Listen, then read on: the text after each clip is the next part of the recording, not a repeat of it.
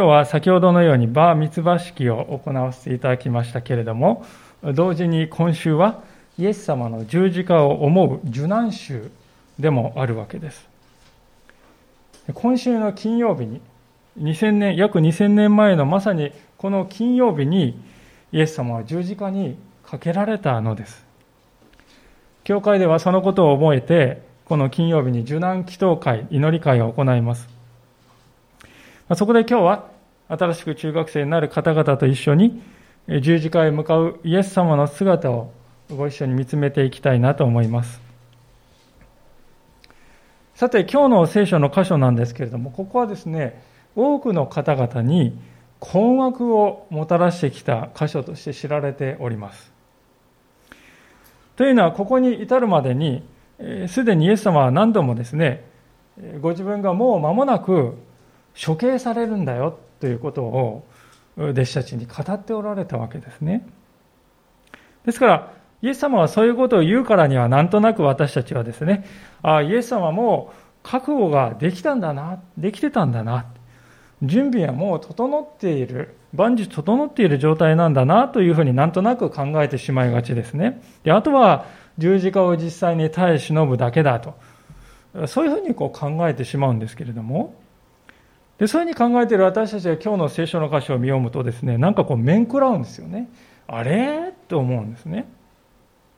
なぜかというと今日の箇所のイエス様のお姿はですね、準備が整っている人、あるいは覚悟ができている人とは程遠いように思えるからであります。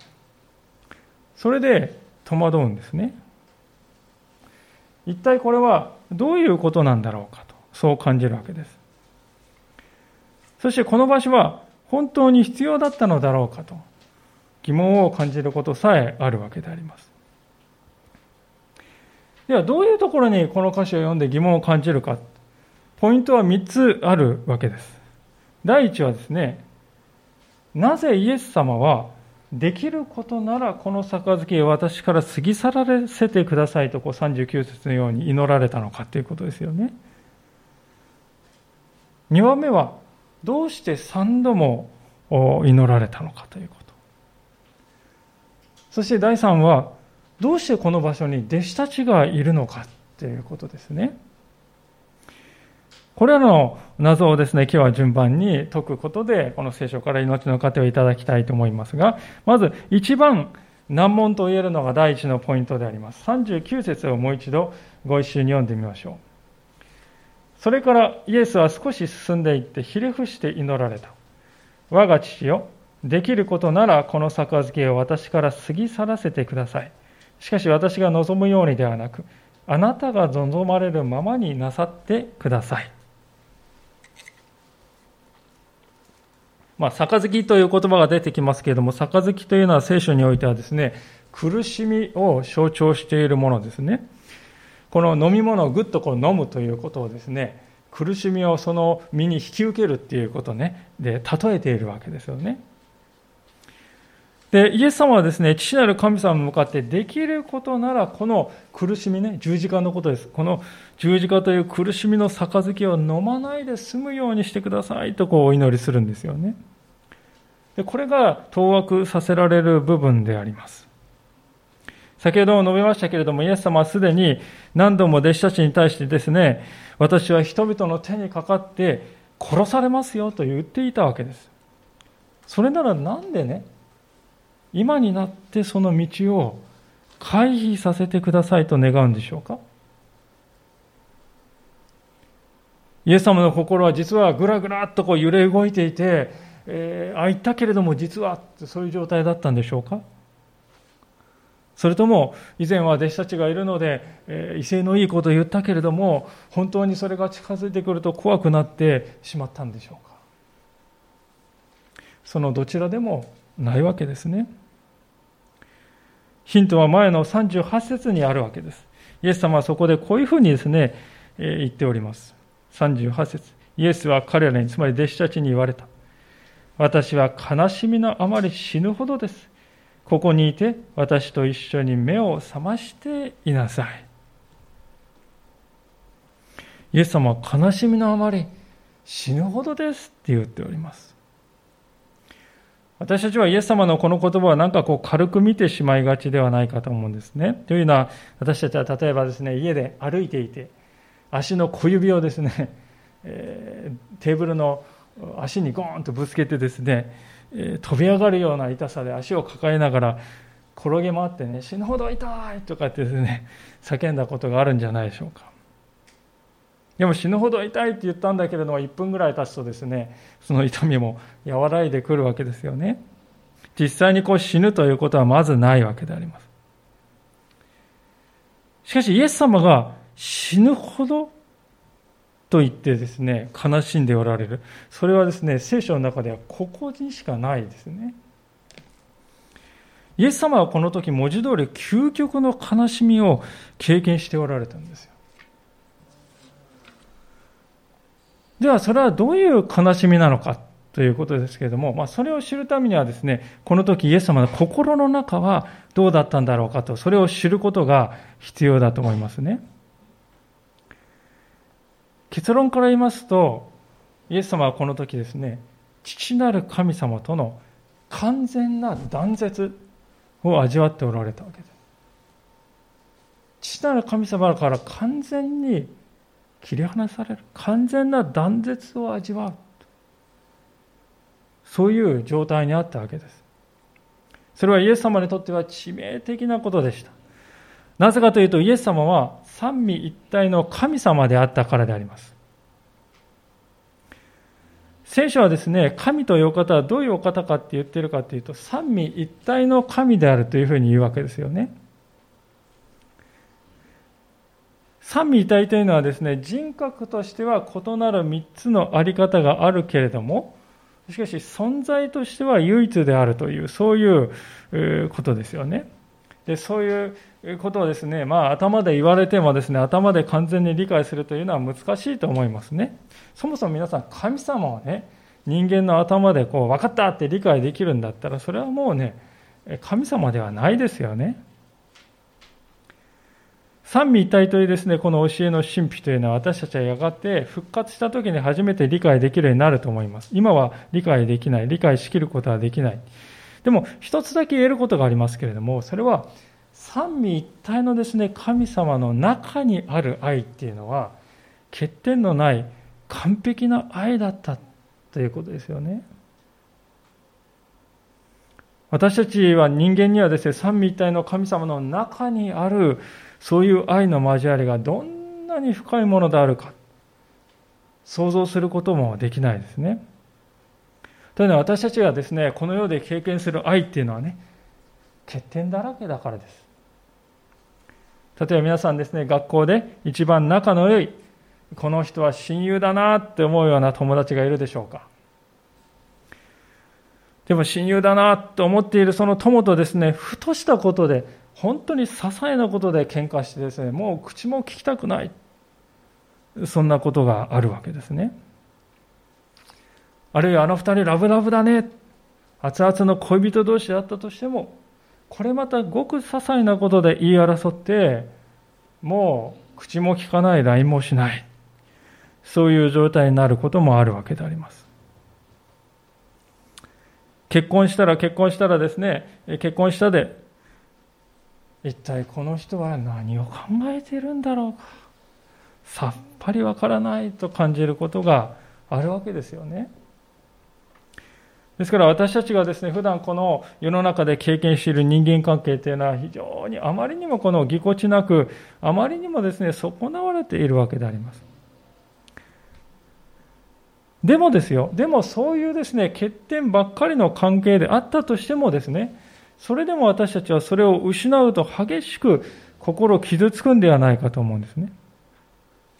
もうすれ違いを続けてですね、ああ、もうダメかもしれないなと分かっていてもですね、分かっていてもですよ、若い人がですね、失恋をすると、その痛手っていうのはもう容赦のない、えー、苦しみであります。まあ、過去に私も、若かりし頃はですね、何度も何度も、その失恋の痛手というものを経験したものであります。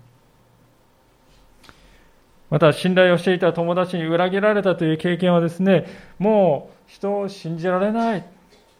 信じる気持ちをズタズタにしてしまうわけです。人間の間にある不完全な愛であっても、それを失うとこんなに傷つくのか、こんなに痛いのか。それならイエス様が父なる神様からの愛を失うというこの悲しみは一体どれほどのものだろうか。私たちでさえも失恋する時の悲しみは死ぬほど辛いと思う。それならイエス様が経験した悲しみは究極の悲しみだったと言えるのではないでしょうか。ですからイエス様はね、父なる神様を失い、完全な断絶を味わう。今目の前に迫っているこの悲しみがあまりにも強くて、あまりにも過酷である。だからイエス様はね、39節の祈りを捧げたんです。一見すると、イエス様はですね、父なる神様のご計画に逆らっているようにも思えますよね。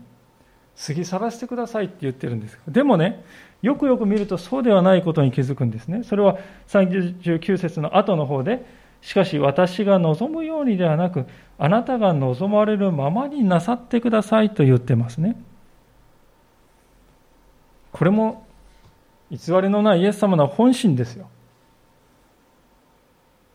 イエス様はね、頑張って歯をくじばって優等生を演じてるわけじゃないんですね。こういうふうに言っとかないとって無理をして言ってるわけじゃありません。本心からイエス様はね、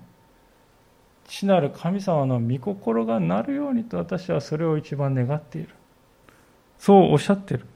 つまりイエス様はここで父なる神様の御心に従いつつ、なお十字架の死というものを避ける道はないものでしょうか？そういうふうに祈っているということです。父なる神様の御心に従いながら、しかしこの十字架の死という道を避けるということはないものでしょうか？一つでも、万に一つでもそういう道があるのなら、私はその道を歩ませていただきたい。それほどに私は父をあなたとの愛の交わりにを喜びそれは私にとって全てなのですと。それがイエス様の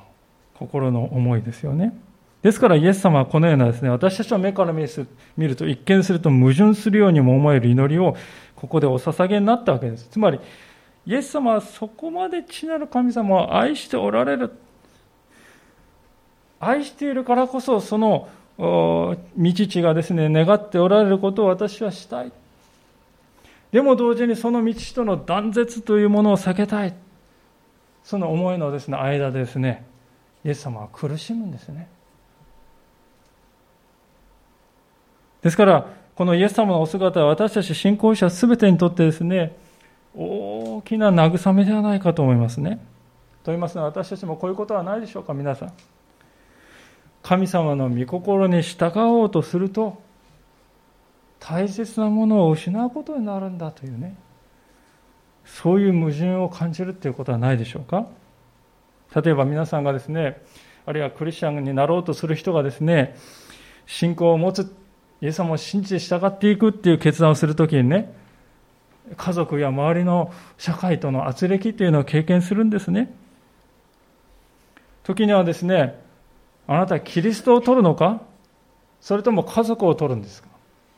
どちらかを選んでください。なんてことをですね、言われることもあるわけです。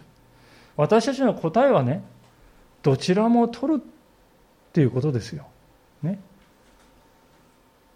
私はイエス様を取るけれども、しかし家族の皆さん、あなたたちも取る。それが私の願いです。そうじゃないですか、皆さん。でもですね、それを受け入れてもらえないわけですよ。それで私たちは苦悩するのであります。シーソーのようにですね、どちらかを選ぶと、どちらかが上がる。そういう状態であります。あるいは職場でですね、信仰の上に苦難を経験するということも、困難を経験することもあるでしょう。世界全体を見るとですね、もしイエスを取るならば牢獄だ。そういう国も現実にまだたくさんあるわけです。なんという大きな痛みが私たちにあることだろうか。しかし、だからこそイエス様はこの月様において、このように祈っておられるということが私たちにとって救いになるんですよね。神様に従いたいんだ。でも従おうとするとあまりにも大きなものを失うことになるんだ。そういう時に私たちはどうしたらいいか。このように祈っていいんだ。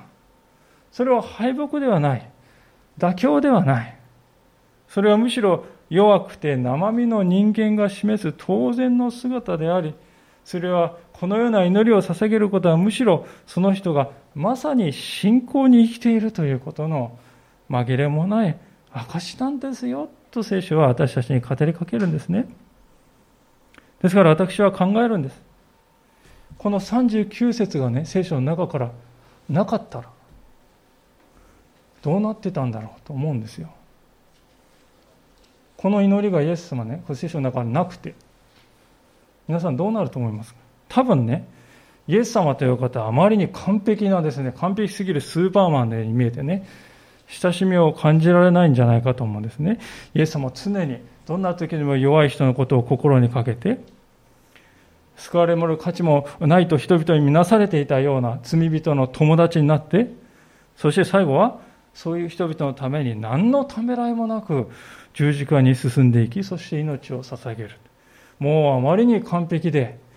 あまりに優等生的です。私と違いすぎてこれは同じ人間とは思えないとそう感じたんではないかと思う。でもね、39節のこの祈りがあるので救われるんですよね。ああ、こういうふうに祈っていいんだ。思えるんです。神様、私あなたの御心に信頼しています。でも一方で今味わっている苦しみはあなたの御心に従おうとした結果生まれたものです。ですから、できますならこの苦しみを私から取り去ってくださいと、そう祈ってもいいのだと思える。むしろ、そう祈るべきなんだ。なぜなら、イエス様がそう祈っておられるからであります。ですからこの主、この主の姿はですね、イエス神様に対する従順と、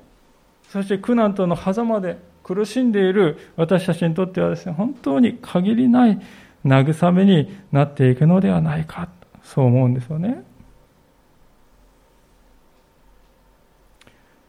では、第2のポイントに進みたいと思います。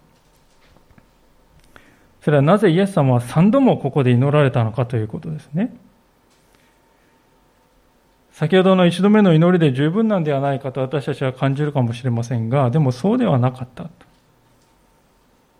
なぜなら1時間ぐらいですね、先ほどの祈りを、深い悲しみの祈りを終えた後でイエス様が2回目の祈りをされますけれども、それはですね、最初の祈りからは明らかに変化していたんですよね。42節をどうぞご覧ください。イエスは再び2度目に離れていって、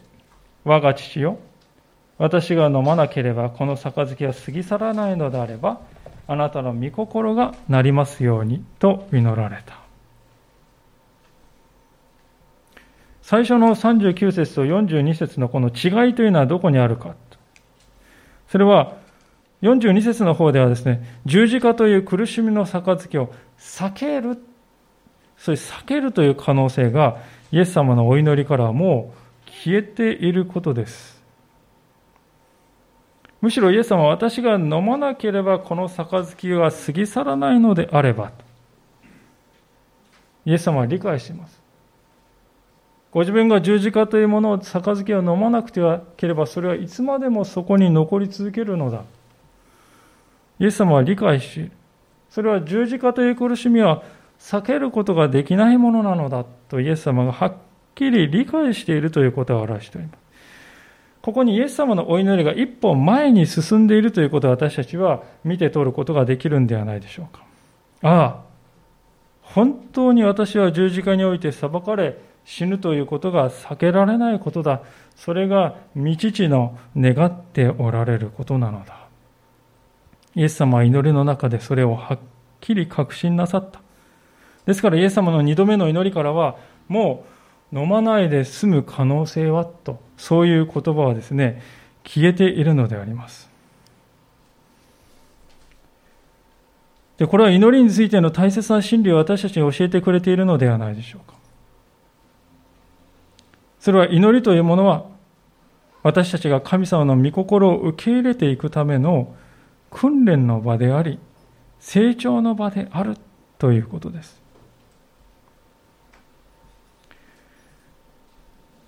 祈りというのは、私たちが神様の御心を受け入れていくための訓練であり、成長の場であるということです。どうでしょうか？私たちはですね、祈りというものをどういうふうに考えているか。それは、神様に私の願いを聞いてもらうための手段というふうに考えがちじゃないでしょうかね。私たちはこの願っていることを神様に聞いてもらうための手段、それが祈りだというふうに考えがちであります。ですから、一生懸命こうやって力を入れて、気合を入れて祈れば、神様はそれだけね、よしよしと言って聞いてもらいやすくなると、そういうふうに考えるんですね。また、ある宗教などでは祈りのことをですね、お務めというではありませんか。お務めっていうのはね、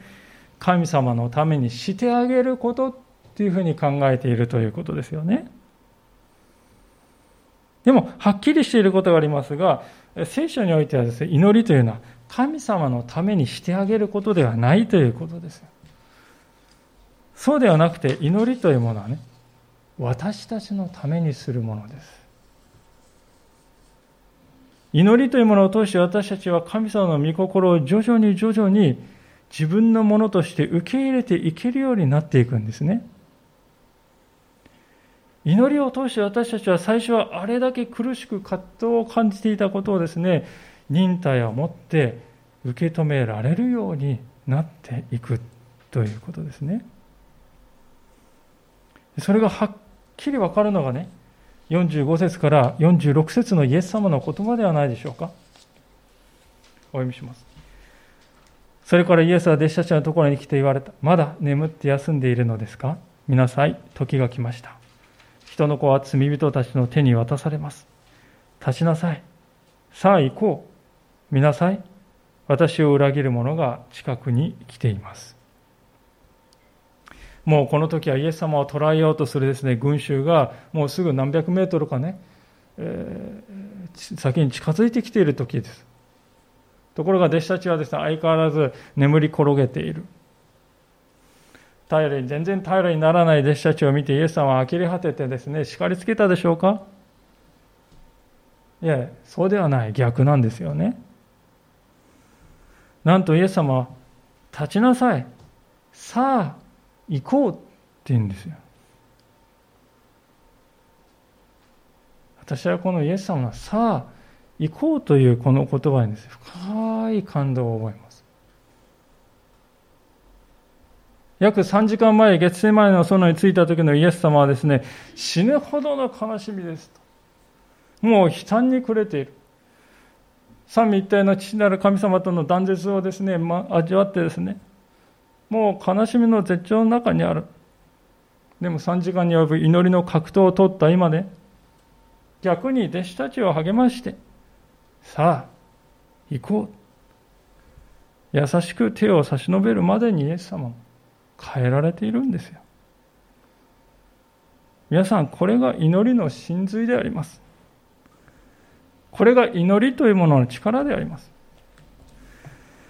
父なる神様との真実な祈りの交わりはですね、これほどにイエス様を変えたということですよね。聖書には、イエス様のこのような姿についてですね、次のように記されているところがあります。一箇所ご一緒に開けてみたいんですけれども、ヘブル人の手紙の5章の7節からのところであります。新約聖書の442ページであります。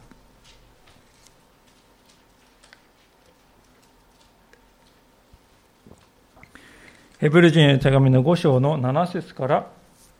10節の言葉であります。お持ちでない方はどうぞお聞きいただければと思います。えー、442ページです。新約聖書ですね。それでは読ませていただきます。ヘブル書5章の7節から10節キリストは肉体を持って生きている間、自分を死から救い出すことができる方に向かって、大きな叫び声と涙を持って祈りと願いを捧げ、その経験のゆえに聞き入れられました。キリストは御子であられるのに、お受けになった様々な苦しみによって従順を学び、完全なものとされ、ご自分に従うすべての人にとって永遠の救いの源となり、メルキゼテクの例に倣い、神によって大祭司と呼ばれました。ここにイエス様の願いは、経験のゆえに聞き入れられた。聞き入れられたって書いてあって、あれとこう思うんではないでしょうかね。結局イエス様の願い聞き入れられなかったんじゃないのかなとこう思うんですけどね。で、皆さん、聞き入れられたんです。復活という形で聞き入れられたわけですよ。確かにイエス様は父なる神様との完全な断絶を通ることになります。十字架において。でもそれは永遠の断絶ではない。イースターの朝、イエス様は栄光の体によみがえられたからであります。父なる神様との完全な交わりを取り戻してよみがえる。ですからクリスチャンには決して耐えることのない希望があるわけです。ゲッサマネにおいてイエス様はなぜ三度も祈られたのか。それはまさにこのための導火線だったわけですね。今読ませていただきましたヘブル書の5章の8節には何と書いてあるかというと、イエス様がお受けになった様々な苦しみによって従順を学んだと書いてありますよ。えー、イエス様は学ぶことなんてあるんですか？と思うかもしれませんが、でも人として生きるということはどういうことなのか、その葛藤や私たちのこの思うようにならないですね、体。そこから来る苦しみ。そして死というその道地との断絶を味わうこの苦しみ。私たち人間はそういうものが避けて通れない。そういう痛みをですね、イエス様は実際に味わい、そして謙遜にそれを学ばれたのであります。だからこそイエス様は遠くにいる救い主じゃなくて私の救い主なんですよ私の弱さを知っていてくださるからです。ですからねその主がさあ行こう。手を差し伸べてくださった時にですね私たちはその手を握り返して主と共に歩んでいくということができるんであります。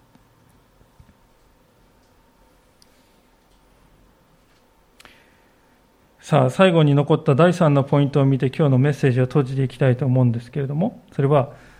弟子たちの姿ですね。皆さん、今日の箇所の全体を通してですね、弟子たちってのはどうでしょうか？全く存在感ないですよね。それどころか、こう実に情けない姿をさらけ出しているわけです。イエス様はですね、私は悲しみのあまり死ぬほどですと言って必死に祈っているのにね、眠りこけているんですよ。目を覚ましていなさいと言われたのにそれでも眠ってしまう。それで私たちはここを見て思うんですね。イエス様は一体なんでこのね、弟子たち、まあ3人とはいえ、弟子たちを連れて行かれたんだろうかなとこう思うわけです。心細かったのかな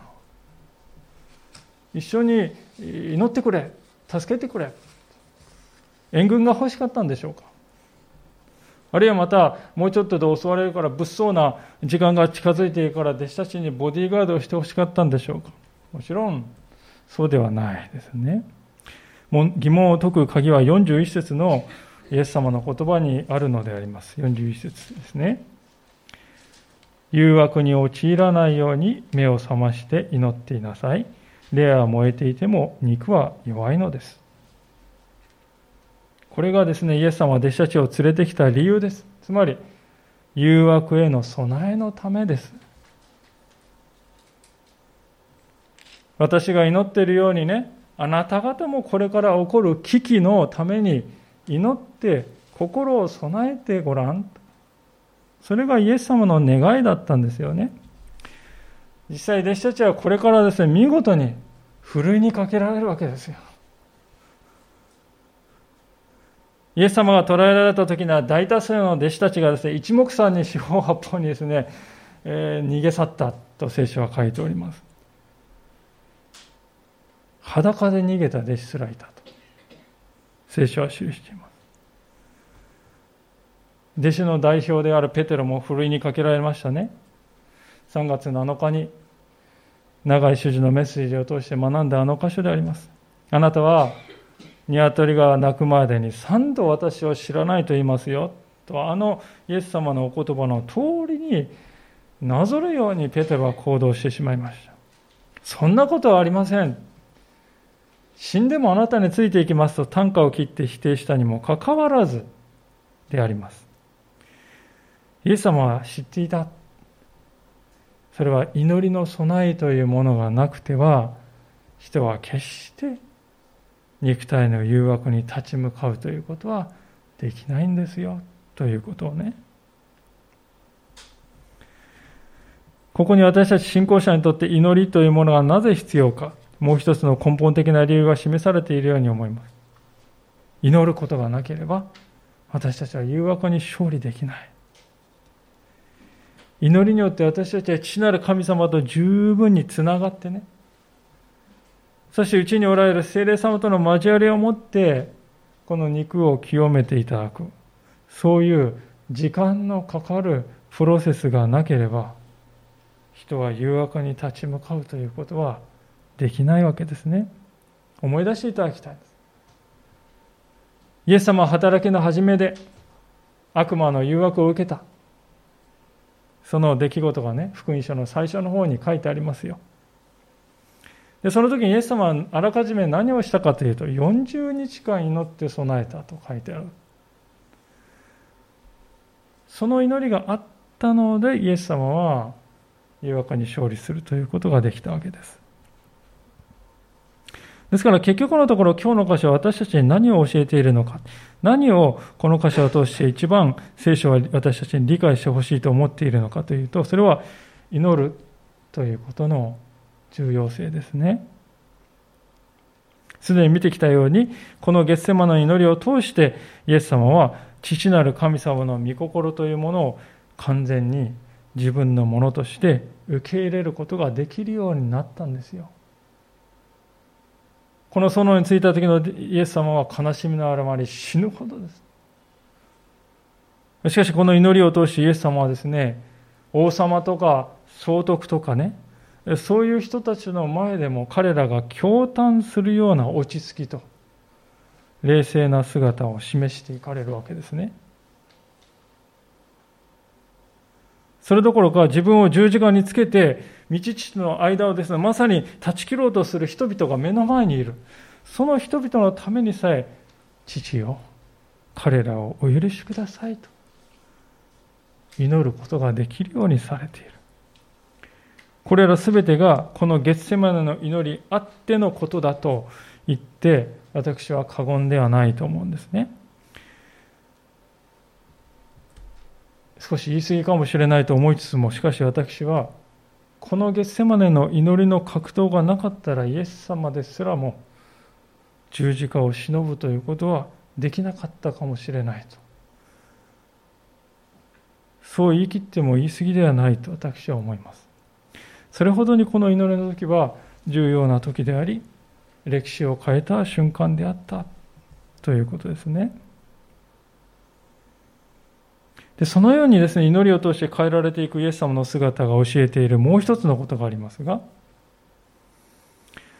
それは私たち人間もですね、祈りを通して自分の十字架というものを受け入れていくときに、私たちの生き方が実際に変わっていくんだということであります。この同じマタイの福音書の少し前の方を見ていただけますでしょうか。マタイの16章の24節にこのような言葉がありますね。34ページですけれども、マタイの16章の24節